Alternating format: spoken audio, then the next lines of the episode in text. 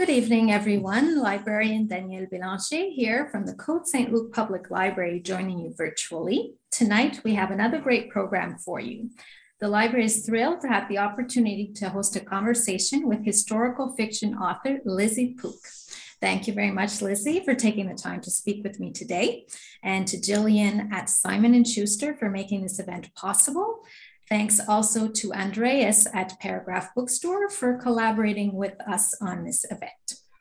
To begin with, I'll share a condensed bio. Lizzie Pook is a London-based travel writer and journalist whose work has taken her some has taken her to some of the farthest flung parts of the planet, from the Trans-Himalayas in search of elusive snow leopards to the vast uninhabited east coast of Greenland. She's written for The Guardian, The Telegraph, The Times in London, The Evening Standard, Stylist, and more. Moonlight and the Pearler's Daughter is her first novel. Welcome, Lizzie, and thank you for joining me today. Before we delve into your just released debut historical fiction novel, Moonlight and the Pearler's Daughter, let's talk a bit about some of the mentions in your bio. First up, please do share with us your experience searching for the elusive snow leopards. well, firstly, thank you for having me. It's lovely to be here. Um, yes, as a travel writer, I've been lucky to go to some pretty incredible places, um, often in search of sort of very rare wildlife, because that's something that really fascinates me. And um, that was a, an incredible trip and we were staying in a, a homestay with a local family and we could see the himalayas in the distance and every day um, some local villagers would, would help us basically scour the mountains for the elusive snow leopard. And so every day we would go out, we would just be staring at the mountains. We would go out and try and, you know, see if we could find snow leopard tracks or, or kills, you know, um, prey that the that the snow leopards had left behind. Um, and we had no luck you know absolutely no luck for you know it must have been four days or something like that. And we set camera traps to see if we could see anything. And um, ultimately on the very last day the last morning of our trip um, I decided to go up and stand with some of the local villagers who were scouting for the snow leopards. And suddenly one of them just started shouting really, really excitedly, looking through his scope. And on the crest of this mountain was a mother snow leopard and her two cubs. And they were jumping from sort of mm, uh, boulder to boulder, I suppose, and playing. And it was just the most otherworldly, incredible experience and like such a privilege. Wow, that's great. I'm really happy you got to see them. You, your patience and perseverance uh, paid off. yeah, it was definitely that. Could you also fill us in on your experience on the east coast of Greenland? Yeah, so that was an expedition ship, a small expedition ship that was going up the east coast of Greenland. And the west coast of Greenland is inhabited. There's, you know, there's a small city there, there's villages and things like that. But the east coast doesn't really have any of that. It's very remote. Um, there's, you know, no one there. And so this was a 10 day trip. And we were so remote that we didn't have um, satellite or radio signal. We were cut off from the rest of the world, basically, um, just traveling through these these beautiful, icy, you know, eerie um, landscapes with huge glaciers and just I, I, it's very difficult to describe the sort of crispness of a landscape like that. Um, but we saw polar bears, um, we saw whales, we saw musk oxen, which are these strange creatures that kind of look like um, Ewoks from Star Wars, but the size of a cow. Um, and it was it was just such a otherworldly, freeing experience because, you know, if something happened to us there, there was pretty much nothing that we could do because we just were, were not in contact with anyone else. So it was just those of us that were on this, this small ship for 10 days going through this um, beautiful landscape. So that was, that was another, you know, I'll never forget that. Sounds a little scary. I think it's one of those things that if you allowed your mind to wander, then perhaps yes. it would get scary. But we had plenty to do, you know, going out and in these little zodiac boats and sort of looking at things and seeing beautiful glaciers and icebergs and taking photographs and things like that. So yeah, we had lots to keep the mind ticking over. You've worked as a journalist for a variety of publications. Others I didn't mention, you also contributed to Our Lonely Planet, Rough Guides, and Condé Nast Traveler. Can you tell us about uh, writing these writing experiences and if they led you to write a novel or not?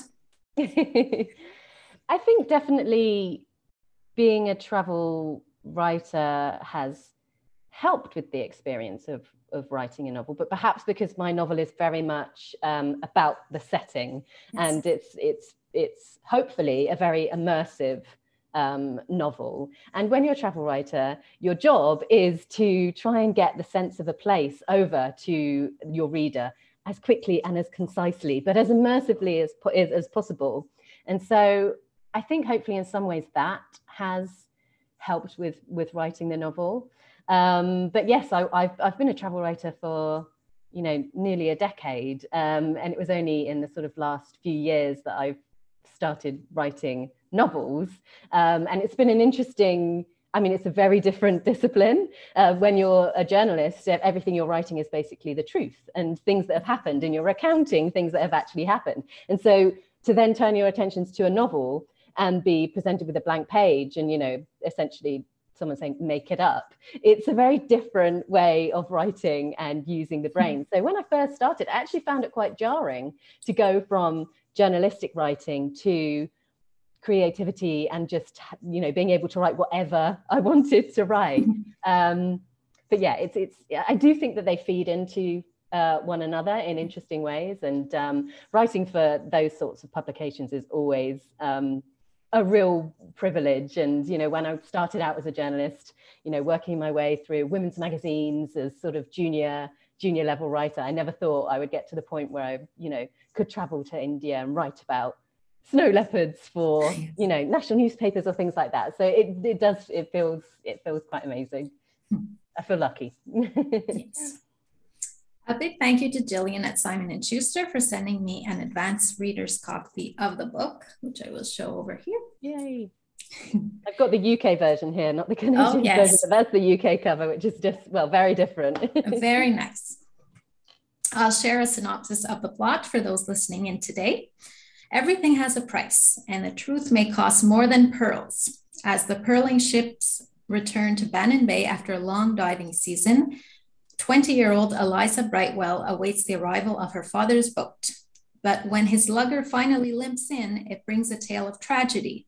Charles Brightwell, master pearler, has gone missing at sea. Whispers from the townsfolk point to mutiny or murder.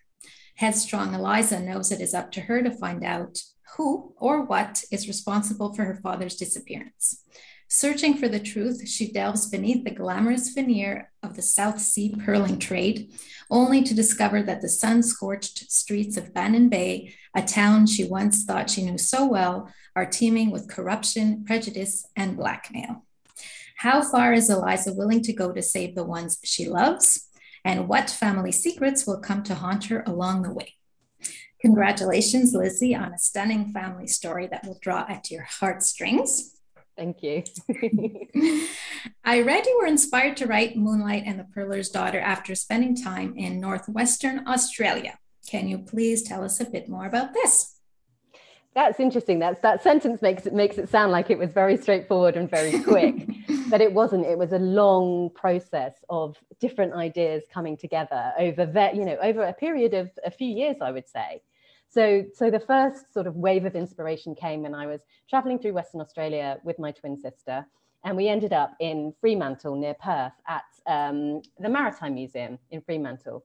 And sort of tucked away among the old ships and anchors and things like that was a little exhibition about a family of British settlers who had sailed across to Western Australia to set up in the pearl shell industry. Um, and the matriarch of this family was, we would describe her now as, as an early feminist, um, although they didn't use that word those days, obviously, but she, she subscribed to feminist pamphlets. She survived shipwrecks and storms. She established a school in the outback. She was quite a sort of incredible woman but I didn't do anything. You know, I found that fascinating. I found the idea of, of British settlers to Australia, this interesting industry that I didn't know very much about, and this idea of a very strong woman at its heart. This woman was also called Eliza. Um, and it was only actually when I ended up in Broome, which is in the northwest Kimberley region, which is a stunningly beautiful but very rugged place with sort of bright red Pindan soil and turquoise seas and these huge, you know, full moons that cast laddered sort of silhouettes across the mudflats. And this is where, in the 19th century, people from all over the world descended on this tiny little sort of red dust town, like you would have with a gold rush town, to search for pearl shell. And I became fascinated with this place, and those two things came together. Uh, an early pearling town that would have had this very sort of swaggering, almost Wild West feel to it, and a very strong woman at the center of this British settler family coming across, and those two things met. And so that is how the initial idea came together. And then obviously it was a process of going back out to Australia as much as I could and doing research on the ground and things like that, trawling through archives, meeting people, doing interviews, speaking to naturalists, crocodile experts, you know, all sorts of people. So it was it was a really long process. But yeah, it all started with that one trip with my sister. The harsh realities of the pearling industry is something I knew very little of. Also, I imagine you did quite a bit of research on this subject. How did you go about researching it? Well, I found that I found the pearling industry and particularly the dangers that came with the pearling industry fascinating because I think if you see a pearl or a string of pearls, or perhaps you see a picture of a pearling lugger, so the sailing boats they use to go out onto the water to search for these pearls, it can seem like quite a romantic thing. Um, it was not a romantic thing. It was an incredibly, incredibly dangerous thing. Hard hat diving was and still is considered to be one of the most dangerous occupations in the world. So these men went down to the seabed and they came up against sharks, crocodiles, sea snakes, or decompression sickness, which we now know of as the bends, which would have been caused by rise, rising too quickly from the seabed. And even being out on the luggers, it was very hard to get the nutrition they needed. So lots of them suffered from malnutrition or a disease called beriberi disease. Um, having an you know an infection some you, know, you could die from an infection because you simply wouldn't be able to get you know to medical attention because you were so remote and so far in the middle of nowhere. But in order to do my research on it i spent a lot of time in the UK, in places like the British Library, researching as much as I could, sort of first-hand accounts from the pearlers about what it was like to be on these ships or um, things like that out in Australia, I went to visit sort of old luggers so I could see that's the ships to see the, what they actually looked like. Tried on hard hat diving helmets. Um, just really did as much research as I could on the ground, people who knew that history as well. I spoke to lots of people whose ancestors were involved in the pearling industry as well, whether that was the white Europeans who were the master pearlers or the indigenous population who were exploited at the time and used by many of the pearlers to staff their ships. So I wanted to speak to people, you know, with those two separate experiences too just sort of getting hold of everything that I could about this this industry, this place, and um, particularly first-hand accounts of what it was like to be out on those boats, which I found really captivating. Locales in this novel become almost like characters of their own. What was your inspiration for Bannin Bay, and why choose a fictional locale? Good question. Um, so Broome was my general my main inspiration for Bannin Bay. But there are people far better placed to write a history of Broome than me. I didn't feel that I wanted to take it upon myself to, to write a history of a town that actually existed. But there were other pearling hubs too, places like Cossack, places like Shark Bay, which were a bit further down the coast. So I, I used those them all as sort of my inspiration for this, this one place, which I called Bannin Bay. And Bannin is actually a term for a seabed that has lots of shell on it. Um, and so, yes, I, I, I, I wanted the setting to be very vibrant, very immersive, very gritty. Um, and yeah, it was it was interesting to learn more about about those places and what they would have been like at that time. You know, these places were so remote that laws that were enacted in Perth, for example, just didn't travel that far because they were so cut off and so remote. So it really was quite a lawless you know, these early pearling hubs really were quite lawless places and they would have been very uncomfortable places to live in. purely by virtue of the environment. You know, they were really hot and sweltering and humid, and mosquitoes and sandflies and cockroaches when they were on the ships. You know, it really, I, I, when I, as, the more I read about these places, the more sort of visceral they became, and the more I wanted to um, put that into my own novel as well. And what was it about this particular era that interested you in the late 1800s in Western Australia?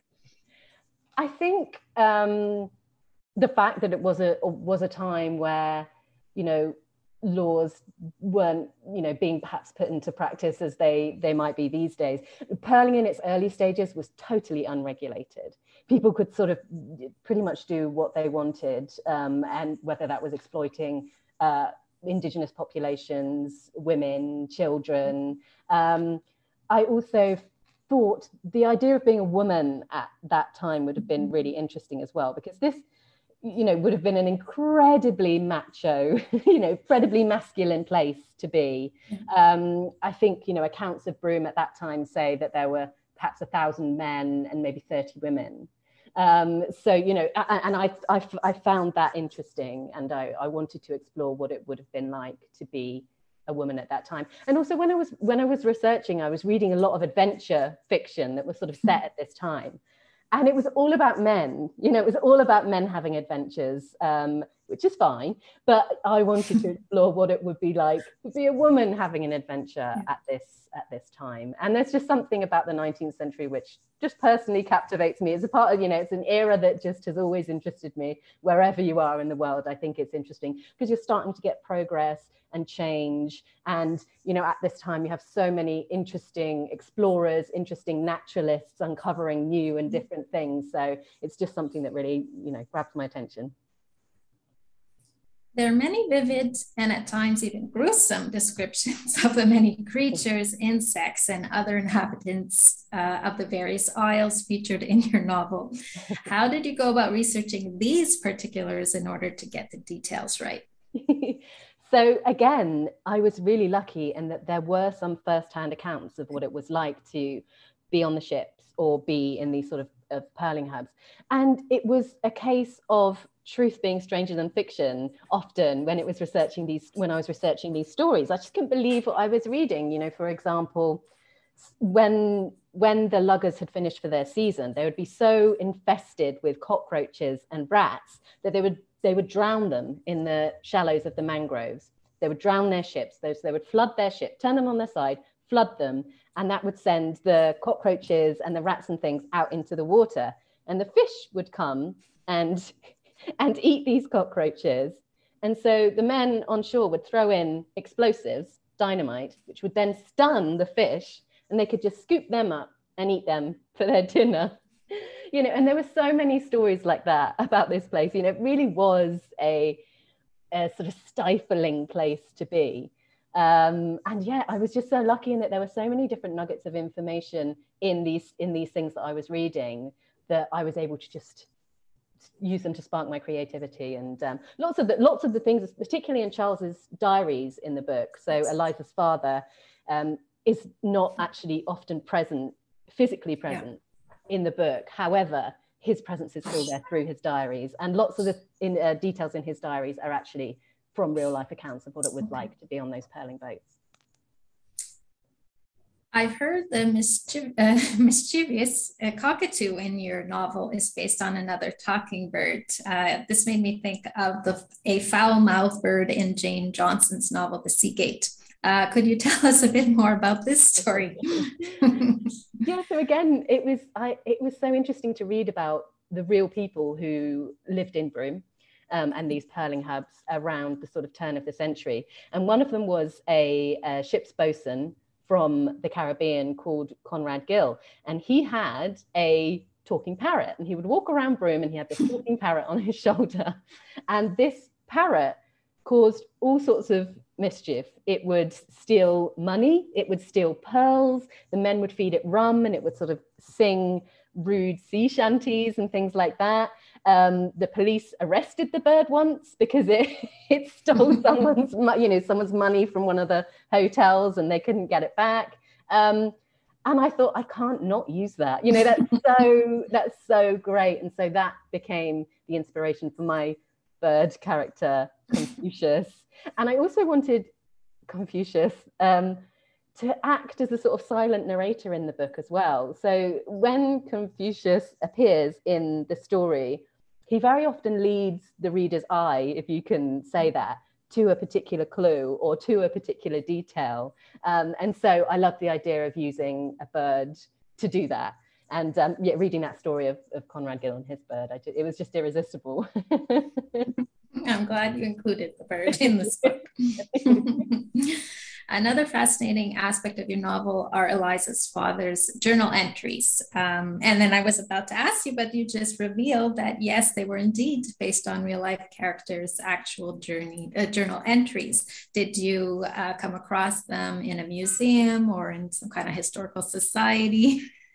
various things. So I did, I spent time at the Broome Historical Society, um, which is a, a, little museum in Broome, and they have um, archives there that you can just sit and sort of trawl through. And so I did that uh, one very hot day when I was in Australia and just went through these archives of newspaper um, clippings, diary entries, letters, things like that. So lots of them were from there. And then um, nonfiction books at the time. There were two books that I found really useful um, Beyond the Lattice by Susan Sickert and Port of Pearls by Hugh Edwards that just had these gems of stories in them about what it was like to be on these boats. And uh, one of the ones that particularly I just I couldn't believe and which made it into Charles's diaries was um, the fact that uh, sometimes when the divers were in the water, whales would uh, turn up, humpback whales would turn up.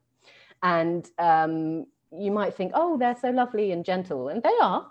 Um, but they're also clumsy and inquisitive. So they would often come over to the boats, and occasionally, in terrible circumstances, the divers' air pipes would become entangled in the flukes of the whales, and the whales would sort of bolt, and the men who were in the water would would ultimately be drowned by that and i just found you know that was terrifying and fascinating as well. And so that was something that i recounted in the diaries. But there were so many stories like that that i just i just thought you know this is such a fascinating and brutal industry and just a mark of how far um, some people are willing to go to sort of get these treasures from the earth or the sea as it were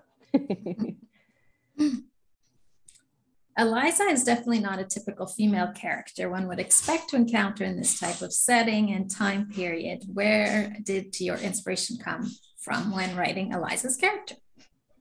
So, uh, as I said, I had I had this idea of the other Eliza, um, yes. Eliza Broadhurst, her name was, and but that was more a sort of sentiment. I love the idea of this very strong-willed woman in this environment that um, would have been very unforgiving and very unforgiving to her as a woman as well. And so she was a big inspiration. And also the adventure stories that I that I mentioned to you, you know, reading so many great books where people have amazing adventures and thinking, hang on, but all these women are barmaids or wives or, you know, things like that. And I really wanted a central a central character in a book like that to be a woman. Um, and yeah, I, I, don't, I, I don't think that I initially set out to write a book that was a feminist in quotation marks but i think it ultimately did end up like that. Um, but yeah it just it's just evolved into a very strong-willed a strong-willed uh, woman. And and also an example of i think anyone when pushed to the limits and when put into a situation where they are say you know where they've got nothing to lose basically, and they they're they're saving their family. Um, I I do think that you know we can achieve incredible things when we're pushed to our limits like that. Could you tell us a bit about Min in your novel and what inspired you to include her story in this novel? I I wanted obviously I have you have Eliza in this book who is um, very strong-willed, very um, mobile and active. But she is able to be active like that because she is a white woman. And I wanted to truthfully represent the fact that not every woman in that sort of landscape would have the liberty that a white woman would have had to go to certain places and do certain things. So Min is of mixed heritage. She's she's Chinese and white. Um, and there were lots of, uh, you know, there was an influx of people from from Asia to, you know, Broome in particular was a very very multicultural place. But I felt it important to represent the fact that no, not all women would have been granted um, the freedom that Eliza perhaps had to to roam that particular place. Also, Min is very smart. She's very questioning. She's very probing, um, and I wanted a character there who would question most things that Eliza did because you know I think you need that in a story, and you need. Um, somebody who's sort of saying, "You do realize these things you're doing are quite are quite outlandish. Have you thought this?" So, so I also wanted her to be a sort of um, rational character, to mm. represent logic, to represent, um, you know, um, not not being sensible, but I felt I needed something to offset Eliza. And actually, she was a much smaller character when I when I started writing the book, Min. And then it was like she kept knocking on my door and saying, "Hello, hello, I, you know, I deserve more in this story." Um, and ultimately, not to give anything away, Min does get a happy. Well, yeah, I don't want to give anything away, but but she gets the good things that she deserves ultimately. Um, and so I felt that was important to show too. And Eliza develops a bit of a soft spot, if you will, for Axel. Can you tell us how this character came to mind and share a bit of his story with the audience? So Axel is a um, another outsider, you could say. So he's he's come across to Bannin Bay from Germany because men came, men and women came from all over the world, different parts of Europe, um, lots of people from America, and lots of people from Germany and other parts of Europe. Um, and with Axel, I really wanted to have a leading male character who had none of the characteristics of what a sort of desirable leading male character is. You know, he's not brave, he's not strong. He's you know not not dashing necessarily um, but i wanted people to still root for him. So that's what i i wanted to explore with axel whether we could because obviously with books like this in these sorts of settings you do very often get male characters who save the women um, you know in from their various sort of terrible situations.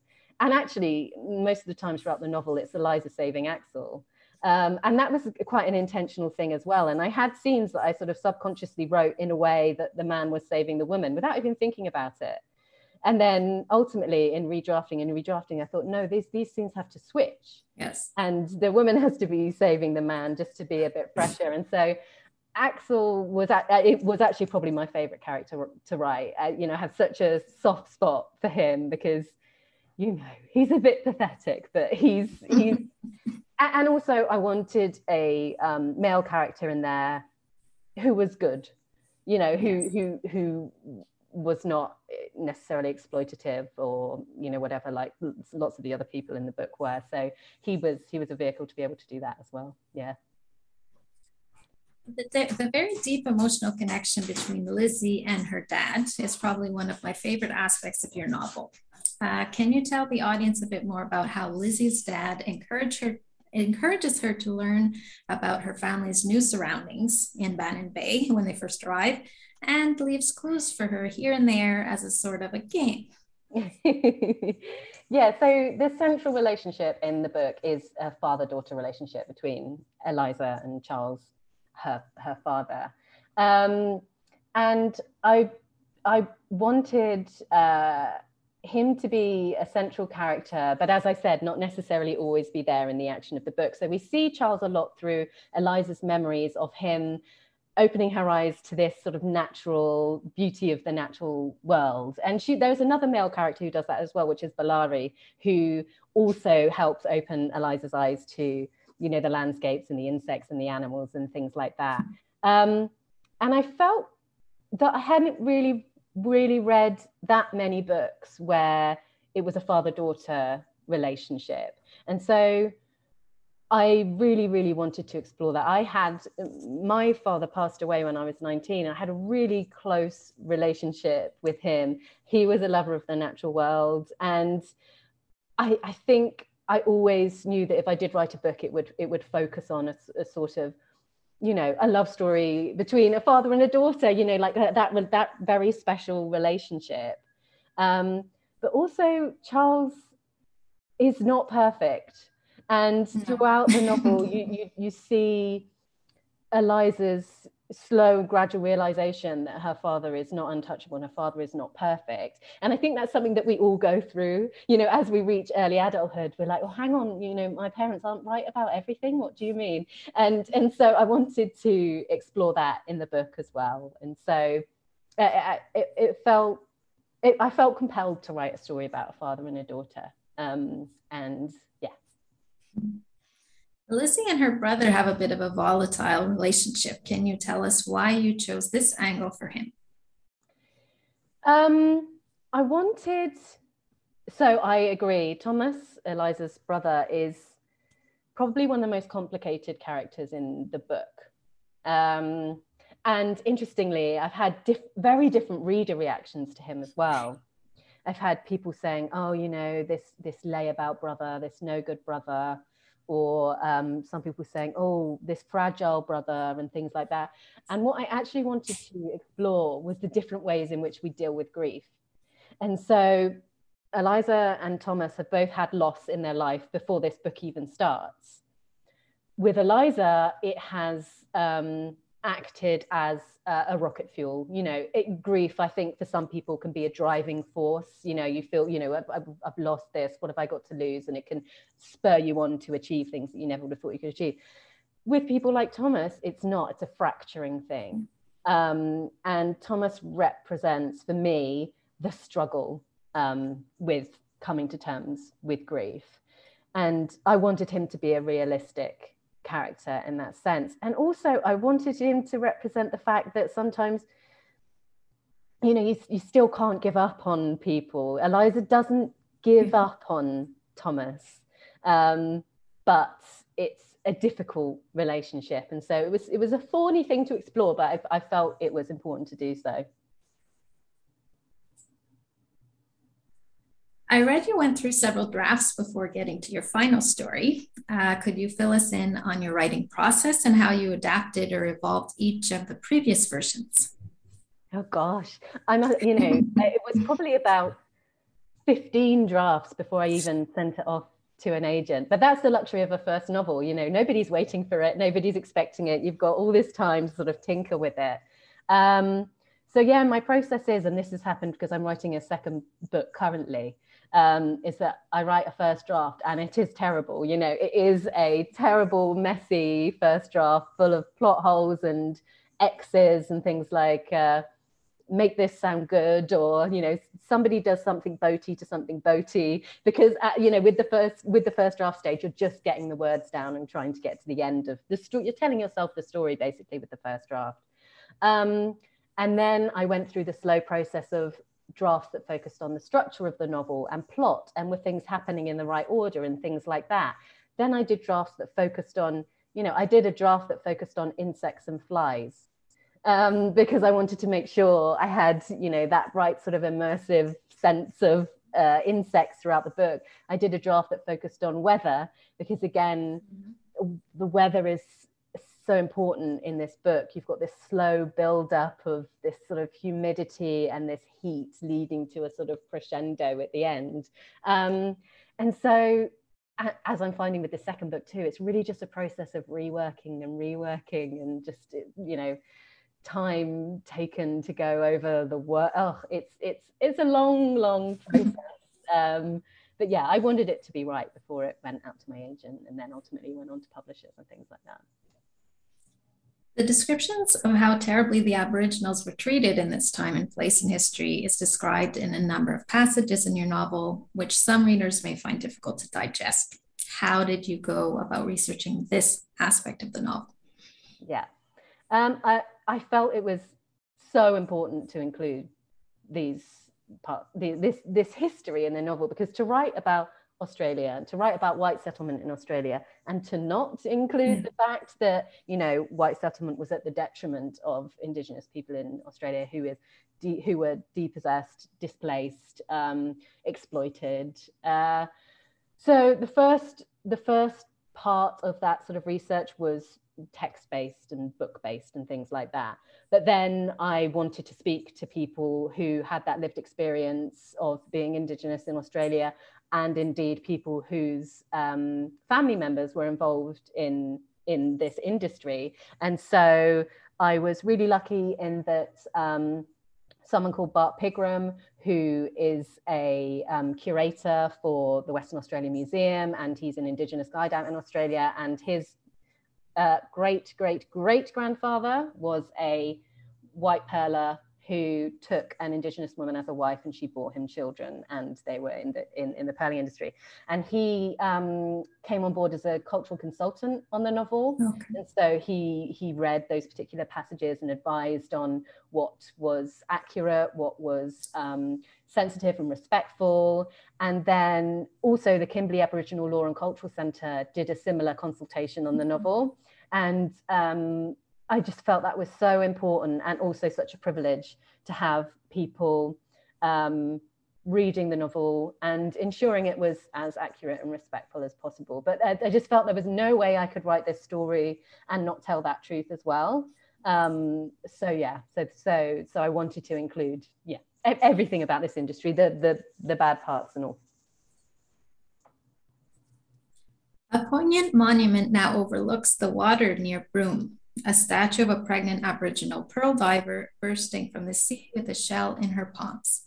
Can you tell us a bit uh, about the backstory here and why pregnant women were used in such a dangerous practice as pearl diving?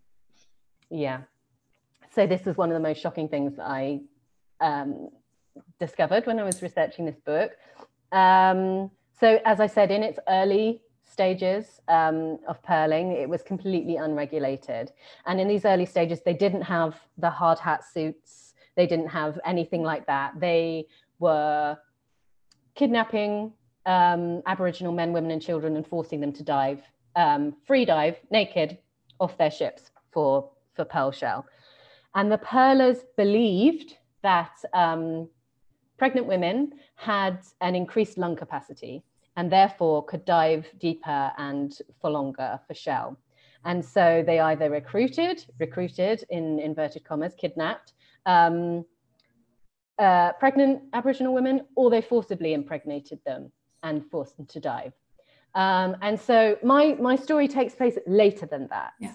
Um, when the, the makeup of the boats was very different. Um, most of the divers came at that point um, from Japan and they were very skilled divers in hard hat suits and things like that. But I did feel it was important to touch on that history yes. that actually this is how it started and this is just how exploitative it was at the start. Um, and so, yes, there's a monument in Broome which is of a pregnant woman holding a pearl shell, which is um, to honor the fact that this is how it how it all started, really. I read that you visited remote pearl farms when researching this novel. Can you please share this, this experience with our audience? Yeah, so out on the place called the Dampier Peninsula, which is um, a bit of land that sort of juts into the Indian Ocean above Broome, which is incredibly beautiful. Again, with this bright red soil, and it's just stunning, and mangrove swamps and things like that. There are still pearl farms that operate they they culture pearl they farm pearls now. They don't dive for them like you they did um, you know back in the in the 19th century. They grow them and they cultivate them. And you can go and visit them. And this is this is where they would have done the other sorts of, of pearling as well going out on their luggers. And it's really really fascinating place mm-hmm. to go and visit. And you can go out on little boats and see their little stacks of the um, pearl shell in the water. And then they take the pearls out and you can see how they harvest, harvest no, take the pearl shell out and you can see how they harvest the pearl from the shell. It's just a really fascinating uh, place, you know, to, to go and visit. And they have a few around Broome, Cygnet Bay Pearl Farm and Willie Creek Pearls and um, Past Paley, which is the big pearl brand in, in Australia. But such an interesting place and they do they do do justice to um, the sort of dark history of pearling as well. They do give sort of informative tours and stuff like that. But but nowadays it's a completely different, very clinical, very mm-hmm. scientific process, and they produce these you know huge pearls the size of your eyeballs and sell them for lots and lots of money. and do you look at pearls differently now after writing this novel? Yes, I definitely, especially old pearls. I mean, now you can you can get a pearl and you know that it's you know it, has been farmed and it's been it's been cultured but i definitely do and i had no uh, genuinely before i started writing this book and having this idea for this book i had no idea that you know pearls had this bloody history um, and so yes i suppose and i've had lots of people say oh my god i'll never look at I'll never look at a string of pearls in the same way again. And it's like, oh, you're okay now. You know, it doesn't happen these days. it's, it's uh, you know, but I guess it's like lots of things, lots of natural treasures you know the mining for diamonds has always been exploitative and gold and things like that it's it's these these gems and these beautiful things often have a very dark history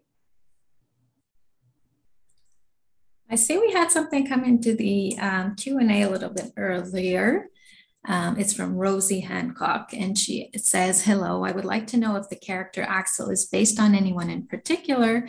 What or who was the inspiration for him?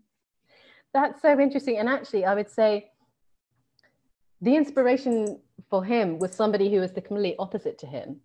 So um, there was a very dashing master pearler called Ancell Gregory, who um, lived and worked on the pearling boats around Broome. And, you know, he was the trademark dashing hero. You know, he was handsome, um, his crews loved him, and he he was just you know one of those that you would get in one of those Victorian adventure stories. And I thought, okay, I'm taking this person and I'm doing the exact opposite him of him for my main character. So it wasn't that Axel was um, based on a real person. It's that he was based on the sort of alter, you know, complete opposite um, of of somebody who did exist. So, uh, uh, thank you so much, uh, Lizzie, for sharing your time with us and for speaking about your wonderful new novel. And it's out today. So, please put your name down for it if you haven't already Moonlight and the Pearler's Daughter. Uh, if anyone has a question, you can type it into the Q&A or use the chat. In the meantime, I will ask you what advice would you give to prospective writers listening in tonight? What I think I would probably say is I think I think sometimes there's this myth that good writing or successful writing comes easily. And if you're finding it really hard, that means you're not cut out for it or you're doing it wrong. Uh, that's not true. you know, writing is such a slog. It's it's such it's like training for a marathon. It's genuinely a case of sitting in the seat and doing it every day. Um, and I look back on my on Moonlight and the Pearler's Daughter. And I remember certain scenes that were really hard to write. And I remember when I was writing them, this is no good because I'm finding it hard and I'm it's like pulling teeth getting the words out. But actually now I think they're some of the best scenes. so my advice would be you're not doing it wrong if you're finding it hard. You're not doing it wrong if it's taking you a long time. You're not doing it wrong if you're having to stop and learn things along the way. Um, it's just a case of keeping going. So Rebecca says, so interesting. Uh, I love hearing the backstory and I can't wait to read it. Oh, thank you. okay, so we have another question uh, coming in from the chat. What is your next project? Can you give us a sneak peek? so the next project is currently in that terrible draft stage, but it is another um, female-driven historical adventure story set partly in Victorian London and partly in the Canadian Arctic. And it deals with similarly sort of dark themes, but also has a sort of heartfelt, hopeful edge to it as well. That's all I'm probably allowed to say, but um, yeah, that's what I'm working on at the moment. Sounds good. And uh, with all the traveling you've done uh, before the pandemic, can you tell us where you would love to travel to next? Oh, still so many places that I'd love to go to. Um, I would love to go to Patagonia. um, and travel around there. My the places that I want to go are always about what the wildlife that I want to see. it's like a checklist of things that I'm desperate to sort of search for. So um, pumas would be, you know, mountain lions would be on my list there. Um, but then also I'd love to go to the Pantanal wetlands in Brazil where they have huge jaguars and anacondas and giant anteaters. And it just seems like the most fantastical place in the world. So I'd say those two. Very nice. Thank you so much again, Lizzie, uh, for sharing your time with us. It was a pleasure speaking to you. And uh, I hope everyone tuning in enjoys your latest, your new novel as much as I did. Thank, Thank you so much. Have a nice evening. Thank you. Bye bye.